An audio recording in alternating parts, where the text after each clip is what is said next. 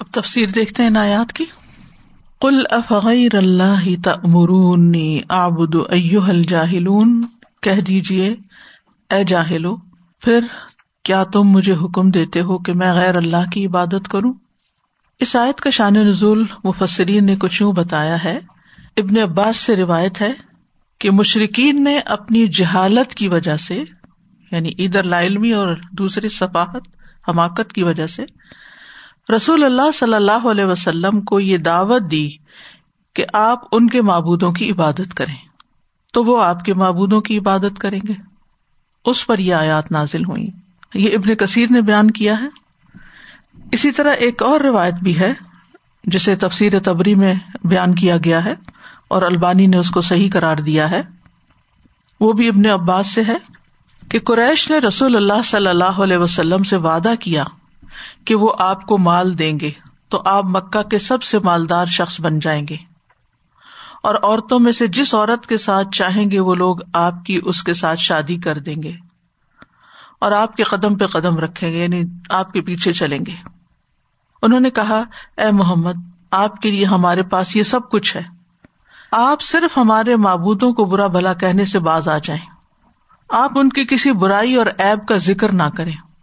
اگر آپ ایسا نہیں کریں گے تو دوسری صورت میں ہم آپ کے سامنے ایک اور تجویز پیش کرتے ہیں۔ بس اس میں آپ کے لیے اور ہمارے لیے بہتری ہے۔ یعنی مصالحت کی کوششیں ہو رہی ہیں۔ کمپرومائز کر لیں۔ پہلے لالچ دیے، لیکن اگر آپ کو یہ منظور نہیں، یہ چیزیں آپ نہیں چاہتے، تو پھر ایک اور راستہ بھی ہے۔ آپ صلی اللہ علیہ وسلم نے فرمایا، وہ کیا ہے؟ انہوں نے کہا کہ ایک سال آپ ہمارے معبودوں لات اور عزا کی عبادت کریں اور ایک سال تک ہم آپ کے معبود کی عبادت کریں گے۔ آپ نے فرمایا، میں انتظار کروں گا یہاں تک کہ میرے رب کا اس بارے میں حکم آ جائے۔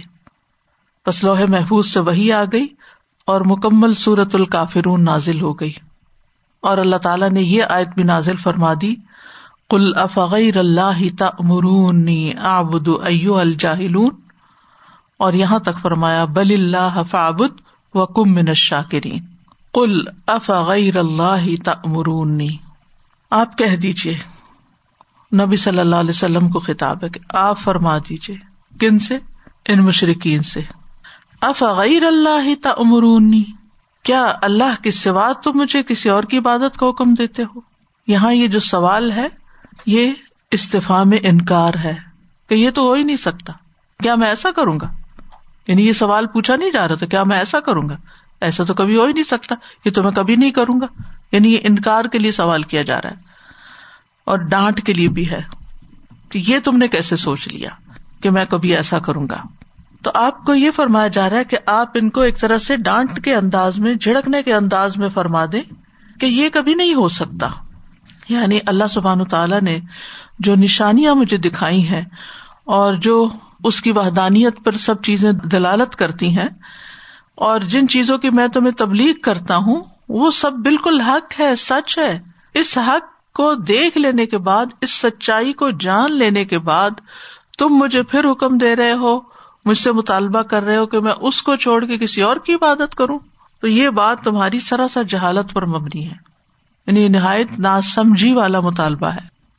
اور یہاں پر افغیر اللہ کو تمرونی سے پہلے لایا گیا۔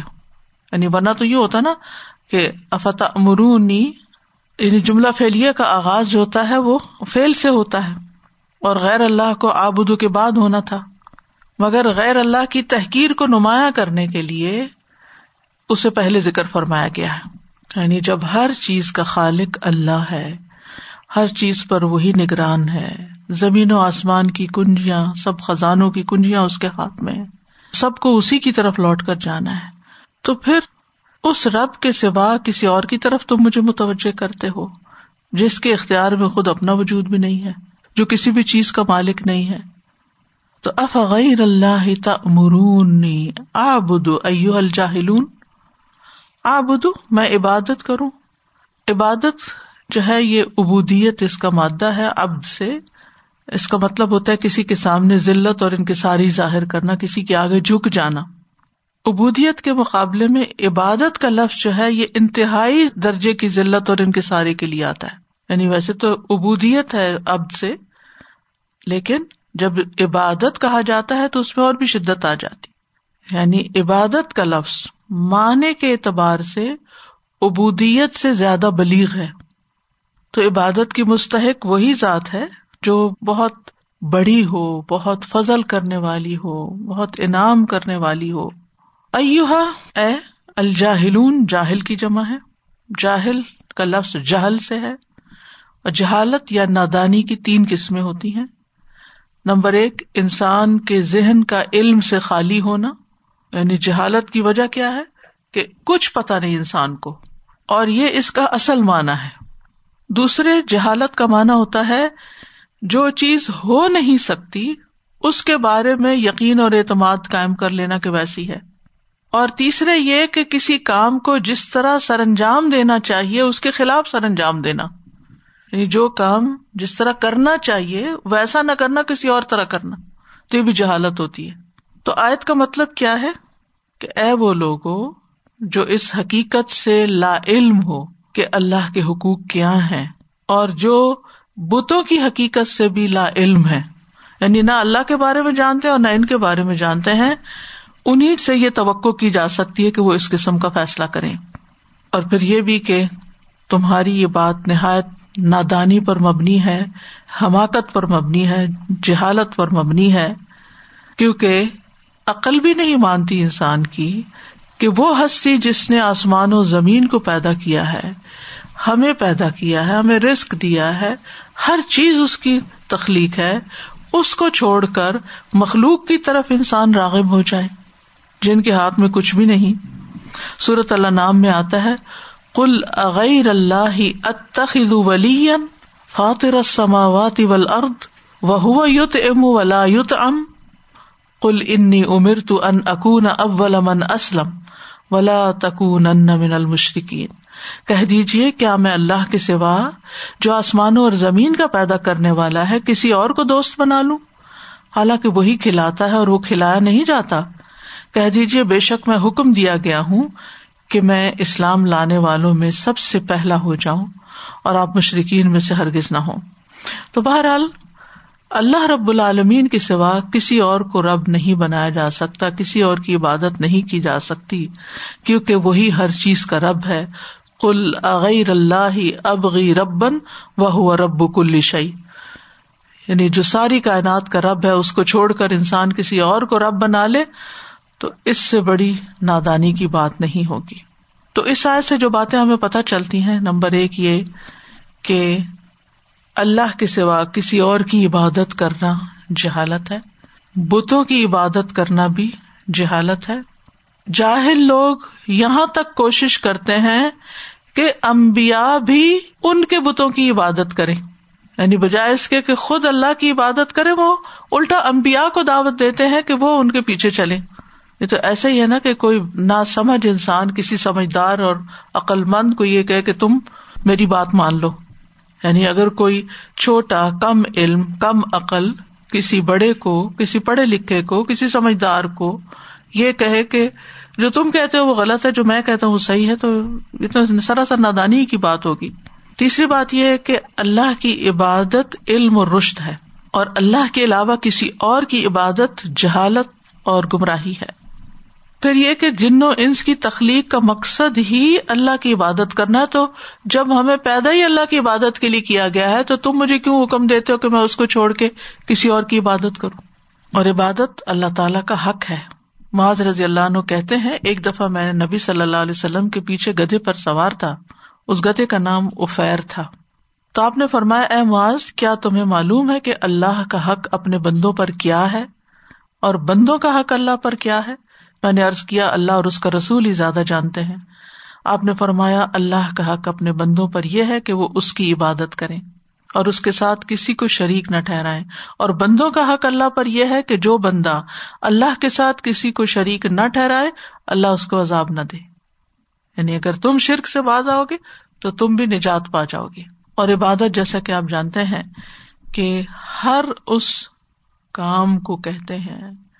ہر اس بات کو کہتے ہیں جس کو اللہ تعالی پسند کرتا ہے، اس سے راضی ہوتا ہے۔ یعنی اللہ تعالی کی پسند کی ہر چیز جو ہے، ہر کام جو وہ عبادت ہے، اس کو کرنا عبادت ہے۔ یعنی ہر اس چیز کو پسند کرنا جس کو اللہ تعالیٰ پسند کرتا ہے، عبادت ہے۔ ہر وہ بات کہنا جس کو اللہ تعالیٰ پسند کرتا ہے، عبادت ہے۔ ضروری نہیں وہ عربی میں ہو۔ اور ہر وہ کام، ہر وہ ایکشن ہر وہ سوچ، ہر وہ خیال جس کو اللہ پسند کر، سب عبادت۔ تو انسان چوبیس گھنٹے اللہ کی عبادت میں ہو سکتا ہے اگر وہ اللہ تعالی کی پسند کے مطابق زندگی بسر کر رہا ہے۔ خواہ کوئی چیز وہ ظاہر کرے یا وہ چھپا کے کرے۔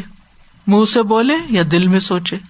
کال ہو فیل ہو، خیال ہو، ہر چیز میں اس چیز کا لحاظ رکھنا کہ یہ اللہ کو پسند ہے یا نہیں۔ اور اگر عبادت کے اس مفہوم کو انسان سمجھ سمجھے تو انسان کی زندگی بڑے اطمینان میں آ جائے۔ کیونکہ پھر اس کا معاملہ سراسر اللہ تعالی کے ساتھ ہو جاتا ہے۔ وہ کچھ سوچ بھی رہا ہوتا ہے، خاموشی سے غور و فکر کر رہا ہوتا ہے۔ منہ سے کچھ بھی نہیں کہہ رہا ہوتا، ہاتھوں سے کچھ نہیں کر رہا ہوتا، لیکن وہ یہ جان کے خوش ہو جاتا ہے کہ میں اس وقت جو سوچ رہا ہوں، یہ اللہ تعالیٰ کو پسند ہے۔ یہ سوچ اللہ کو پسند ہے، یہ نیت اللہ کو پسند ہے۔ یہ گمان اللہ کو پسند ہے، چاہے وہ گمان اللہ کے بارے میں ہو یا اس کے رسول ہو یا نیک بندوں کے بارے میں یا کسی اور انسان کے بارے میں ہو۔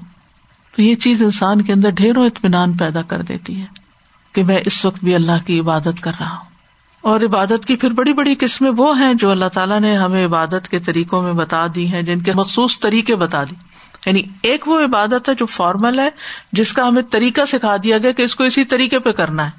سلو کما رائی تمونی وسلی خدو انی مناسک کم زکوٰۃ ایک مخصوص طریقے سے اور رمضان کے روزے ایک مخصوص طریقے سے رکھنے ہوتے ہیں۔ یہ تو ہمیں طریقے بتا دیے گئے ہیں۔ نماز، زکوٰۃ، روزہ، حج۔ پھر اخلاقیات میں جتنی چیزیں ہیں، سچائی ہے، امانت کی ادائیگی ہے افائے عہد ہے، نیکی کا حکم ہے، برائی سے روکنا ہے۔ پھر معاملات میں والدین کے ساتھ اچھا سلوک کرنا ہے رشتے داروں سے نیکی کرنا ہے۔ ہمسایوں سے، یتیموں، مسکینوں، مسافروں، اپنے ماتحت انسانوں، جانوروں کے ساتھ بلائی، کسی کی بھی خیر خواہی، سب عبادت ہے۔ پھر اسی طرح دعا مانگنا عبادت ہے، ذکر کرنا عبادت ہے، قرآن کی تلاوت کرنا عبادت ہے۔ پھر قلبی عبادات ہیں، جیسے اللہ اور اس کے رسول سے محبت، اللہ کے نیک بندوں سے محبت، اللہ کی خشیت، اللہ تعالی کی طرف رجوع کرنا اس کے لیے اپنے آپ کو خالص کرنا، اس کے حکم پر ثابت قدمی اختیار کرنا، اس کی نعمتوں پر شکر ادا کرنا، اس کی قزا و قدر پہ راضی ہو جانا، اس پہ توکل کرنا، بھروسہ کرنا، اس کی رحمت کی امید رکھنا، اس سے حسن زن رکھنا، یہ بھی عبادت ہے، اس کے عذاب سے ڈرنا، یہ سب کچھ عبادت میں شامل ہو جاتا ہے۔ تو کچھ قلبی عبادات ہیں، کچھ لسانی ہے کچھ بدنی ہے کچھ معاملات کی عبادات ہے بس ہر چیز میں خیال یہی ہونا چاہیے کہ اللہ تعالیٰ کو کیا پسند ہے۔ کیا میں اس وقت میری کوئی بھی، جس ناؤ میں میں ہوں، کیا اس وقت کا میرا یہ ایکشن میرا یہ کرنا، مثلاً میں یہاں اس وقت بیٹھی ہوں، کیا یہ اللہ تعالیٰ کو پسند ہے اور میں اللہ کے لیے بیٹھی ہوں، اللہ کی رضا کے لیے کر رہی ہوں؟ تو عبادت کا ایک بڑا جامع اور واضح کانسیپٹ ہے دین اسلام میں۔ جو آپ کو کہیں اور نہیں ملے گا۔ یہ صرف کسی خاص زمان یا کسی خاص مکان کے ساتھ منسلک نہیں، بلکہ ٹوینٹی فور سیون اور دن کے چوبیس گھنٹے آپ کو اللہ کا بندہ بننا ہے، یہی عبادت ہے۔ تو اس میں آپ دیکھیے کہ اللہ کے سوا کسی اور کی عبادت جو ہے وہ شرک ہے اور شرک کے مراتب ہیں، شرک کے درجات ہیں۔ اس میں آبجیکٹس کی عبادت، جیسے بتوں کی عبادت، اور یہ سب چیزیں شرک ہے اور شرک اصغر کیا ہے؟ کہ اپنی عبادت کو اللہ کے سوا کسی اور کے لیے کرنا، کسی اور کو خوش کرنے کے لیے نیک کام کرتے رہنا۔ تو ہماری عبادتوں کا اصل حقدار اللہ ہی ہے۔ یہ جتنی بھی قسمیں میں نے بتائی لسانی ہو قلبی ہو کچھ بھی۔ یہ سب اللہ کے لیے کل ان سلاتی و نسخی و ماہیا و مماتی رب العالمین۔ اور عبادت جو ہے وہ خالص پیور شکل میں اللہ کے لیے ملاوٹ نہ ہو اس میں۔ وما امیر اللہ لیا بد اللہ مخلصین اللہ الدین دین کو اس کے لیے خالص کرتے ہوئے اور کسی کو اس میں شریک نہ کیا جائے۔ فمن کا نرجو لقا اربی ہی فلیا ملا ملن صالحن ولا یشرق بے عبادت ربی ہی احدا، نہ بت، نہ جن، نہ پیغمبر، نہ ملائکا اور نہ عام انسان، کوئی بھی شریک نہ ہو۔ اور یہ عمل موت تک جاری رہے۔ وہ ابود رب کا حتیٰ یا کل یقین اور جو رب کی عبادت کرے، پھر ان کے لیے خوشخبری بھی ہے۔ جنتوں کی خوشخبری ہے۔ رسول اللہ صلی اللہ علیہ وسلم نے فرمایا ابد الرحمان و افش السلام و اط امتعام تدخل الجنان۔ رحمان کی عبادت کرو، سلام کو عام کرو، کھانا کھلاؤ، تم جنتوں میں داخل ہو جاؤ گے۔ ابو رضی اللہ عنہ کہتے ہیں کہ آرابیوں کی ایک جماعت رسول اللہ صلی اللہ علیہ وسلم کے پاس آئی۔ کہنے لگے اللہ کے رسول بے شک اہل قرآن سمجھتے ہیں کہ ہجرت اور جہاد فی سبیل اللہ سے کم کوئی عمل نفع نہ دے گا۔ یعنی فائدے کے کام بس یہی ہے ہجرت اور جہاد۔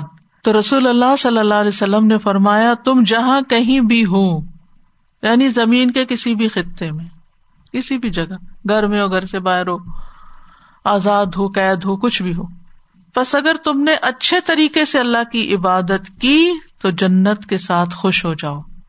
کیونکہ ہر شخص کی سچویشن مختلف ہے، حالات مختلف ہے ہر ایک کو ایک کملی سوٹ نہیں کرتی ہے ہر ایک کو ہر ایک لباس نہیں پہنایا جا سکتا۔ اسی لیے اس میں بہت وسط رکھ دی گئی۔ بہت سے کام، اور جو جتنے زیادہ کر سکے اس کے لیے اتنا ہی فائدہ ہے۔ کچھ لوگ عبادت میں بڑے اچھے ہوتے ہیں، کچھ لوگوں کی خدمت میں بڑے اچھے ہوتے ہیں۔ کچھ کسی اور چیز میں بڑے اچھے ہوتے ہیں، تو انسان کی لمٹس ہے ہر انسان ہر کام نہیں کر سکتا۔ لیکن تھوڑا کرے یا زیادہ کرے، بس اللہ کے لیے کرے، تو ہی اللہ سے اجر پائے گا۔ اور اگر کوئی اس کی عبادت سے منہ موڑتا ہے، تکبر کرتا ہے، نفس کو الا بناتا ہے یا انسانوں کو بڑا سمجھ کے ان کی خوشی کے لیے کرتا ہے، تو پھر یہ چیز انسان کے لیے نقصان دہ ہے۔ وَلَقَدْ أُوحِيَ إِلَيْكَ وَإِلَى الَّذِينَ مِن قَبْلِكَ لَئِنْ أَشْرَكْتَ لَيَحْبَطَنَّ عَمَلُكَ لَيَحْبَطَنَّ عَمَلُكَ وَلَتَكُونَنَّ مِنَ الْخَاسِرِينَ اور یقیناً آپ کی طرف اور ان لوگوں کی طرف جو آپ سے پہلے تھے وہی کی گئی کہ اگر آپ نے شر کیا تو یقیناً آپ کا سارا عمل ضرور ضائع ہو جائے گا اور یقیناً آپ نقصان اٹھانے والوں میں سے ہو جائیں گے۔ و لقد تین موقعات و لقد او ہی الئی کا نہایت تاکید کے ساتھ آپ کو یہ بات بتائی جا رہی ہے کہ آپ کی طرف وہی کی گئی یعنی آپ سے مراد یہاں کون ہے؟ محمد صلی اللہ علیہ وسلم، جو وہی کے ریسیپینٹ تھے۔ وہ الدین امن قبلک اور ان لوگوں کی طرف جو آپ سے پہلے تھے۔ دیگر امبیا کیا کہا گیا؟ ل ان اشرکتا لتن املک اگر آپ نے شرک کیا۔ شرک کا لغوی مانا ہوتا ہے کسی کو کسی چیز میں حصہ دار بنا دینا، شریک بنانا۔ مشارکہ کہتے ہیں دو ملکیتوں کو باہم ملا دینا۔ اور شرک کی اقسام ہے دو بڑی، شرک اکبر اور شرک اصغر۔ شرک اکبر یہ ہے کہ اللہ کی ربوبیت الوحیت اسماء و صفات میں کسی کو شریک بنایا جائے۔ اور یہ سب سے بڑا کفر ہے۔ اس کی بخش نہیں۔ ان اللہ اللہ یوشر کبھی تو شرک اکبر میں غیر اللہ کو سجدہ کرنا، اس کے آگے جھکنا، غیر اللہ کے لیے نظر و نیاز دینا، غیر اللہ سے ڈرنا، جیسے اللہ سے ڈرنے کا حق ہے۔ غیر اللہ سے رسک مانگنا، اس کے سامنے اپنی حاجتیں رکھنا، ان کو اپنی مشکل میں پکارنا، یہ سب اس میں آ جاتا ہے۔ اور شر کے اثر کیا ہے کہ کسی کام میں اللہ تعالی کے ساتھ کسی دوسرے کو بھی خوش کرنے کی کوشش کرنا۔ اب آپ کہیں کہ کیا مومن کا دل خوش نہیں کیا جا سکتا؟ کسی کو خوش کرنا بھی عبادت ہے۔ ٹھیک ہے، آپ دوسروں کو خوش کریں، لیکن جو نیکی کا کام آپ کر رہے ہیں، وہ صرف رب کی رضا کے لیے ہو۔ اور اگر آپ نے اللہ کے لیے کیا تو دوسرا خود ہی خوش ہو جائے گا۔ اور یقین کیجیے کہ اگر آپ اللہ کی رضا کے لیے چھوٹا سا بھی کام، چھوٹا سا بھی احسان کسی انسان کے ساتھ کرتے ہیں، وہ اتنی آپ کی قدر دانی کرتا ہے کہ حیرت ہوتی ہے بازو کہ میں نے تو اتنا کیا بھی نہیں۔ کیونکہ اللہ تعالیٰ دوسرے کے دل میں بھی وہ قدر ڈال دیتا ہے۔ اور جب آپ کے اپنے ہی عمل میں ملاوٹ ہوتی ہے تو پھر دوسرا بھی قدر دانی نہیں کرتا۔ تو اس ملاوٹ سے خالص عمل کرنے کی ہمیں ضرورت ہے۔ شرک اصغر میں جیسے ریا کاری دکھاوا، اسی طرح غیر اللہ کی قسم کھانا، بدشگونی لینا۔ یہ بھی شرک اصغر میں شامل ہے۔ تو شرک کی جو آہٹ ہے چیونٹی کی آہٹ سے بھی ہلکی ہے۔ رسول اللہ صلی اللہ علیہ وسلم نے ایک مرتبہ خطبے میں فرمایا، اے لوگو، اس شرک سے بچو، کیونکہ اس کی آہٹ چیونٹی کی آہٹ سے بھی ہلکی ہوتی ہے۔ یعنی پتہ ہی نہیں چلتا، وہ کریپن کر جاتا ہے۔ انسان کی نیت خراب ہو جاتی ہے۔ تو ایک شخص نے پوچھا، جس کے بارے میں اللہ نے چاہا کہ وہ پوچھے، یا رسول اللہ، جب اس کی آہٹ چونٹی کی آہٹ سے بھی ہلکی ہوتی ہے تو پھر ہم اس سے کیسے بچ سکتے ہیں؟ ہم کیا کریں؟ آپ نے فرمایا تم کہتے رہا کرو اللہ انا نعوذ بک من ان نشرک بک شیئا نعلمہ و نستغفرک لما لا نعلمہ.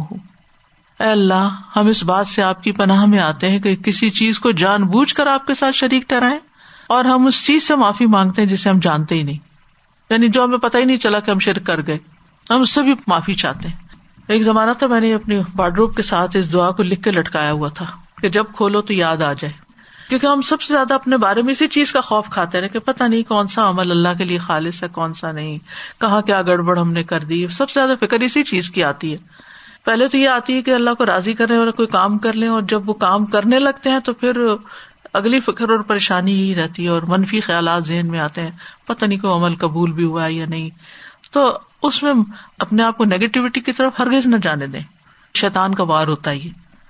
پتا نہیں ہم کہاں کھڑے ہیں پتا نہیں کیا، یہ منفی باتیں ان سے بچنا چاہیے۔ اس سے شیطان خوش ہوتا ہے۔ کیونکہ اس سے انسان کا نیکی سے کانفیڈینس اٹھ جاتا ہے۔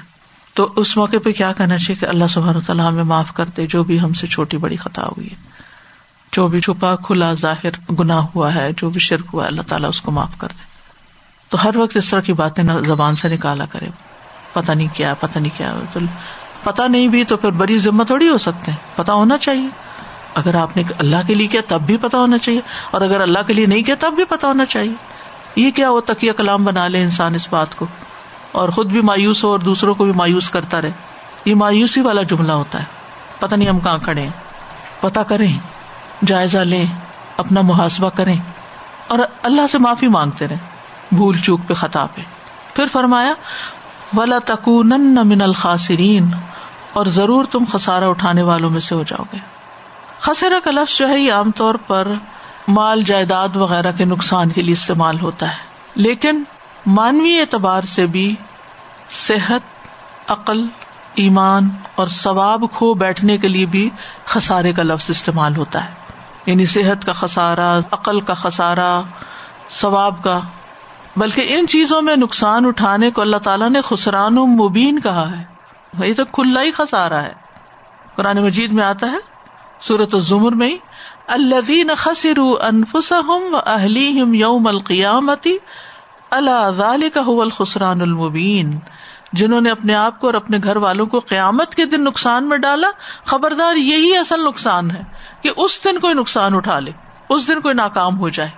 تو آج کا مطلب یہ ہے کہ اے رسول کریم صلی اللہ علیہ وسلم، اللہ تعالیٰ نے آپ کی طرف وہی کی ہے اور آپ سے پہلے جو رسول ہیں، ان کی طرف بھی یہی وہی کی تھی کہ اگر ان میں سے کوئی بھی اللہ کے ساتھ شرک کرے گا تو اس کا عمل ضائع ہو جائے گا اور وہ ایسا خسارا اٹھائے گا جیسا خسارا کوئی ہے ہی نہیں۔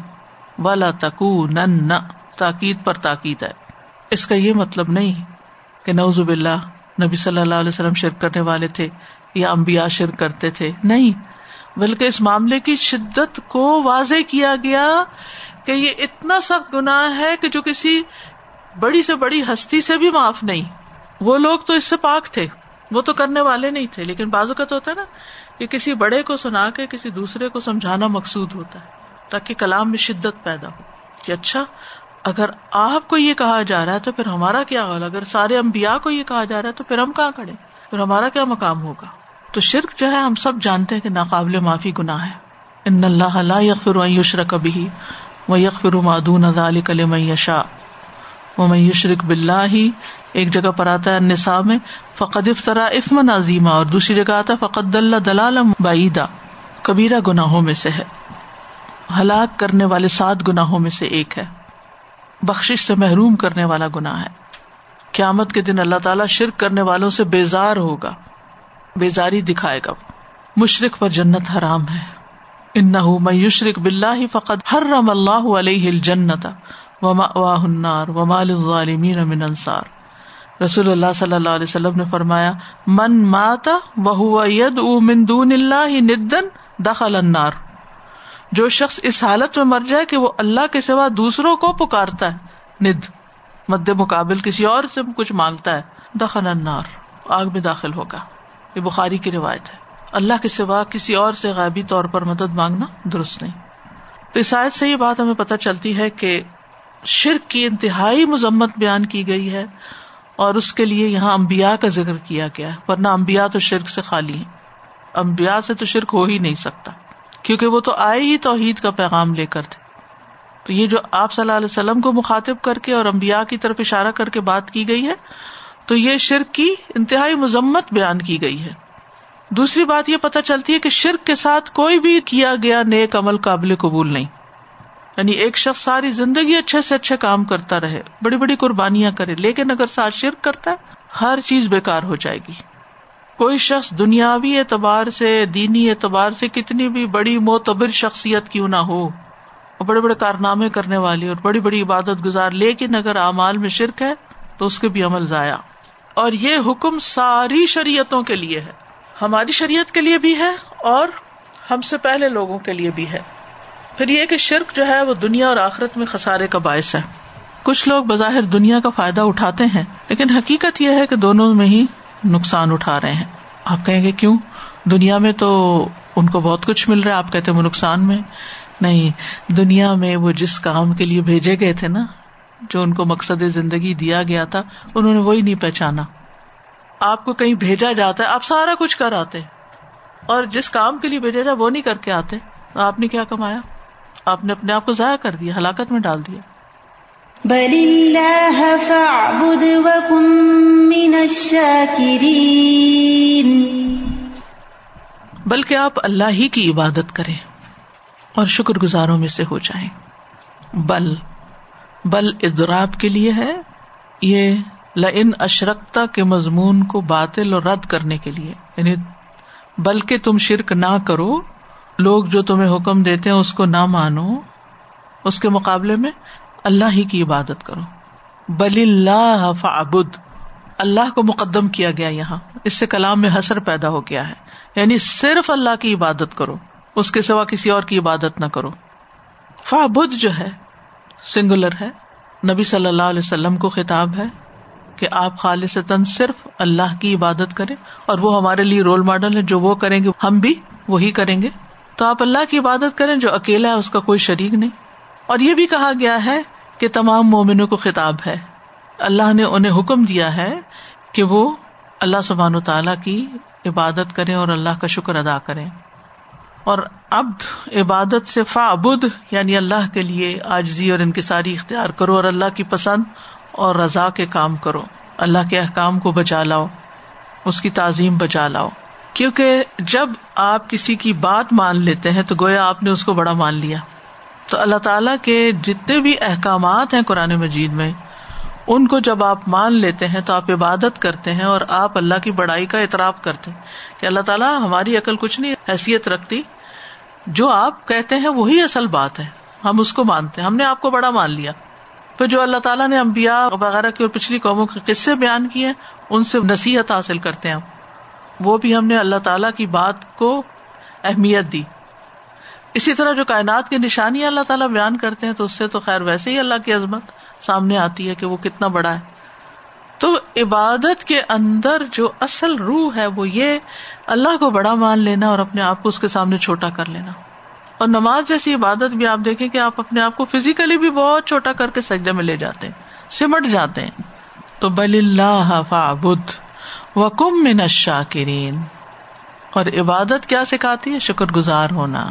اور شکر گزاروں میں شامل ہو جائے تو شکر کا مطلب ہوتا ہے کسی نعمت کو یاد رکھنا اور اس کا اظہار کرنا۔ اس کا اپوزٹ کفر ہے۔ نعمت کو بھلا دینا اور اسے چھپا دینا۔ دابت ان شکور اسی سے ہے۔ شکرت دابا جب کوئی جانور چارہ وغیرہ کھا کے موٹا تازہ ہو جاتا ہے تو اس پہ اثرات نظر آتے ہیں تو کہتے ہیں یہ شکر گزار ہو گیا یعنی ظاہر کر رہا ہے اپنے جسمانی حالت سے کہ یہ اپنے مالک سے خوش ہے۔ تو اللہ کا شکر تین طرح سے ادا ہوتا ہے۔ ایک ایک بندہ اللہ کی نعمت کا اعتراف کرے، جو اللہ اپنے بندے کو دیتا ہے کہ یہ سب اسی نے مجھے دیا، کوئی بھی نعمت۔ و ماں بکم من نعمت فمن اللہ ہر نعمت کسی طرح کا کچھ بھی جو آپ کو ملے، اس کو اللہ کی طرف سے سمجھے۔ چاہے بظاہر اسباب کے ذریعے آپ کو مل رہا ہو۔ ہر اوپر سے تو نہیں چیزیں پھینکی جا رہی ہوتی نا۔ کوئی ذریعہ بنتا ہے، کبھی کوئی انسان آپ کو لا کے دیتا ہے۔ کبھی آپ کہیں سے جا کے اٹھاتے ہیں، لیتے ہیں، کسی طرح بھی آپ کو ڈلیوری ہوتی ہے کچھ بھی۔ آتی اللہ کی طرف سے۔ دوسرا یہ کہ ان نعمتوں کو پا کر اللہ کی تعریف کریں۔ الحمد للہ الحمد للہ الحمد للہ ہر نعمت پر الحمد للہ یہ اللہ کی تعریف ہے۔ آپ شکر گزار بندے تیسرا یہ ہے کہ ان نعمتوں سے اللہ کو راضی کرنے والے کام کریں۔ یعنی جو کچھ آپ کو ملا ہے، اس کو اللہ کی رضا میں استعمال کریں۔ مثلا آپ کو اللہ نے اچھا کھانا کھلایا ہے، اب آپ کیا کریں؟ اس کے بعد اللہ کی اچھی سی عبادت کریں۔ نہ کہ مستی میں آ کے جو کچھ کرتے ہیں وہ چھوڑ دیں، یا سستی کی وجہ سے۔ پہلا اعتراف، دوسرا تعریف اور تیسرے اطاط اعتراف، تعریف اور اطاط یہ تین چیزیں مل کے شکر بنتی ہیں۔ اور سب سے بڑی نعمت جس پر اللہ کا شکر ادا کرنا چاہیے، وہ ہے دین کی نعمت، ایمان کی نعمت۔ اسی طرح دنیاوی نعمتیں جو ہیں، اور دینی نعمتوں میں دین ایمان کے علاوہ نیکی کی توفیق، اس پر بھی شکر۔ یعنی جب کوئی نیک کام کرنے کا آپ کو موقع مل جائے، تو آپ کیا کریں؟ اللہ کا شکر ادا کریں کہ الحمد للہ کہ اللہ نے مجھ سے یہ کروا لیا، میں اس قابل ہوا کہ میں یہ کر لوں۔ مجھے موقع مل گیا۔ اللہ کا شکر جس نے مجھے قرآن کی تعلیم دی اور رحمان اللہ القرآن۔ اللہ کا شکر جس نے محفوظ کتاب ہمارے اندر بھیجی۔ اگر میں امت محمد صلی اللہ علیہ وسلم میں سے نہ ہوتی تو مجھے تو اس قرآن کا پتہ ہی نہ ہوتا۔ اسی طرح مادی نعمتوں پر بھی اللہ کا شکر ادا کرے جو جو کچھ ملا، چاہے کھانے پینے کو یا زندگی کے ساتھی، اچھے دوست، اچھی مجلس اچھا گھر، اچھی گاڑی، اچھی اولاد، جتنی بھی۔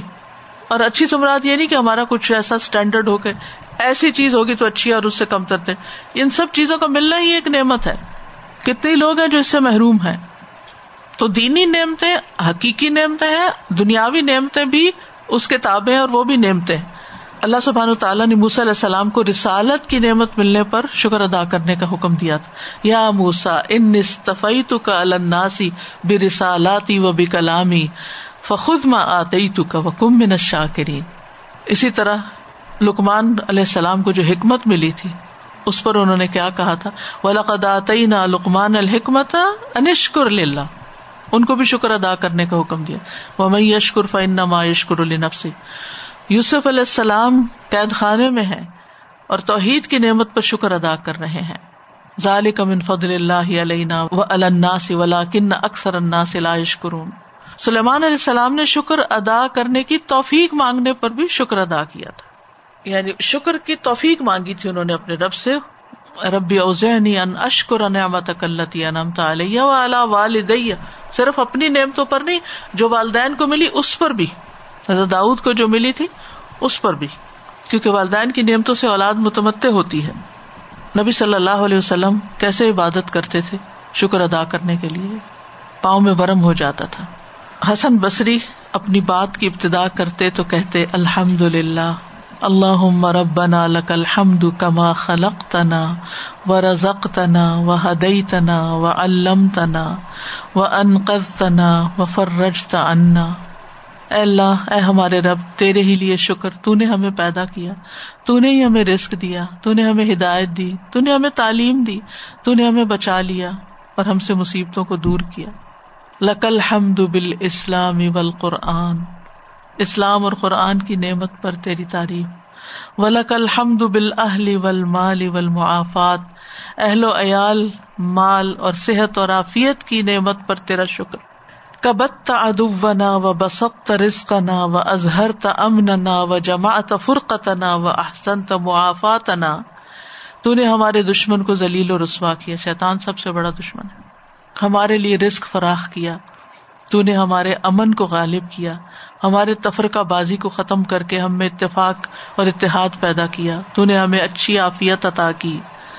وہ بن کل ماسا اللہ کا ربنا آتی تنا و بن کل ماسا اللہ کا ربنا آتی تنا فلک الحمد اللہ کا حمدن کثیرا۔ اور اللہ کی قسم، اے ہمارے رب، ہم نے جو کچھ بھی تجھ سے مانگا، تو نے ہمیں عطا کیا۔ اس پر تیرا بہت زیادہ شکر۔ لکل حمد بکل نعمت ان امت بحا علینا فی قدیم و حدیث۔ تیرے ہی لیے شکر، ہر اس نعمت پر جو تون ہمیں پہلے پرانے زمانے میں دی اور اب دی۔ او سرن او علانیتن او خاصتن او عامتن او حین او میت او شاہدن او غائب۔ یا پوشیدہ یا ظاہری عطا کی، خاص طور پر یا عام طور پر عطا کی، زندہ پر یا مرے ہوئے شخص کو عطا کی، موجود یا غیر حاضر کو عطا کی۔ لک الحمد حتہ تردا و لک الحمد ازا ردیت تیری ہی تعریف، تیرا ہی شکر، یہاں تک کہ تو راضی ہو جائے۔ اور جب تو راضی ہو جائے، تو اس پر بھی تیرا شکر شکر ہی شکر۔ مومن کی زندگی ساری کی ساری شکر پر، ہر چیز پر شکر ادا کرتا۔ اٹھتے بیٹھتے اس کا دل، اس کی زبان، ہر چیز کو دیکھ کر شکر گزار ہوتی رہتی۔ آپ سوچیے جو بندہ ہر وقت شکر گزار ہوگا، اس کے دل میں رنج غم کہاں سے باقی رہے گا؟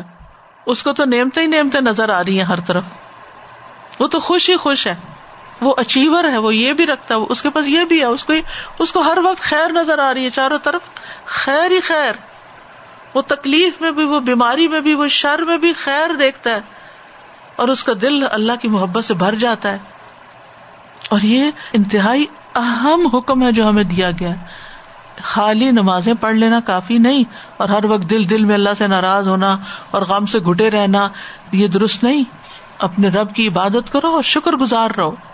رسائش سے ہی پتہ چلتا ہے کہ شکر ادا کرنا جو ہے وہ واجب ہے، لازم ہے۔ اور شکر کے الٹ کیا ہے؟ نا شکری یہ حرام ہے۔ قرآن مجید میں سورت علن کبوت میں بھی عبادت کے ساتھ شکر گزار ہونے کا حکم ہے۔ وہ ابودو وشکر لہو الہی اسی کی عبادت کرو، اس کا شکر ادا کرو، اسی کی طرف تم سب لوٹائے جاؤ گے۔ اصل میں عبادت کی ہی شکر گزاری کے لیے جاتی۔ شکر گزار ہونے کا طریقہ ہی عبادت گزار ہونا ہے۔ اور عبادت کے جو طریقے اللہ نے سکھا دیے، کہ کس وقت کرے کیا؟ دیکھیں اگر ہمیں نہ یہ طریقے سکھائے دیتے، ہم کیا کرتے؟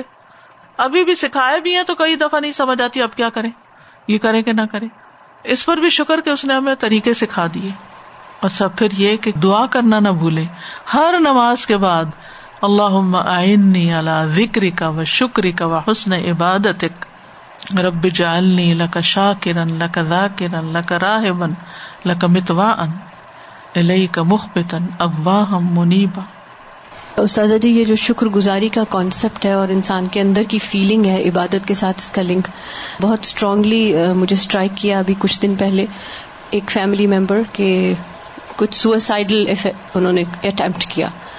اور میری جب ان سے لاسٹ بات ہوئی تھی، وہ عید مبارک کے لحاظ سے ہوئی تھی، پوچھا تھا رمضان کیسا گزرا نال تو وہ بتا رہے تھے کہ رمضان اچھا گزرا اور آخری راتوں میں قیام کی بھی توفیق ملی اور میں قیام پہ بھی گیا اور یہ ہوا۔